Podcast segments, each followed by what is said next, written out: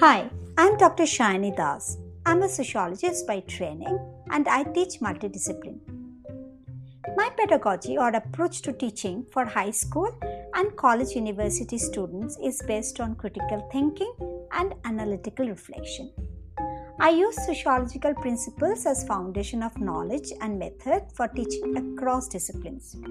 This is because sociology or the study of society is a critical discipline. It teaches students not to accept anything for granted without questioning and observing empirical evidence. It teaches students to think out of the box from rational and objective points of view. It also encourages students to be empathetic, creative, and imaginative.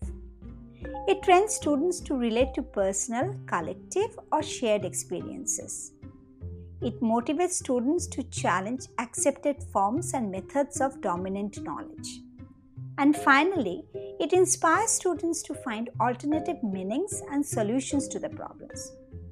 Through sociology, we can learn in depth how to reflect, relate, and apply gained knowledge in our domain of expertise or interest and test the validity of a theory, hypothesis, or inference.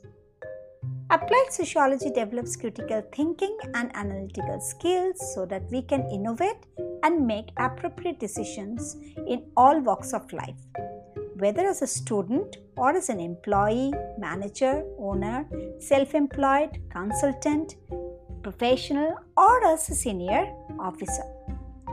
So let's start doing sociology to think critically and develop analytical skills.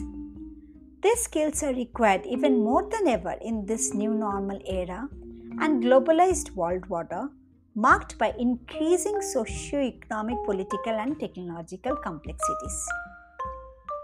See you soon in the next episode.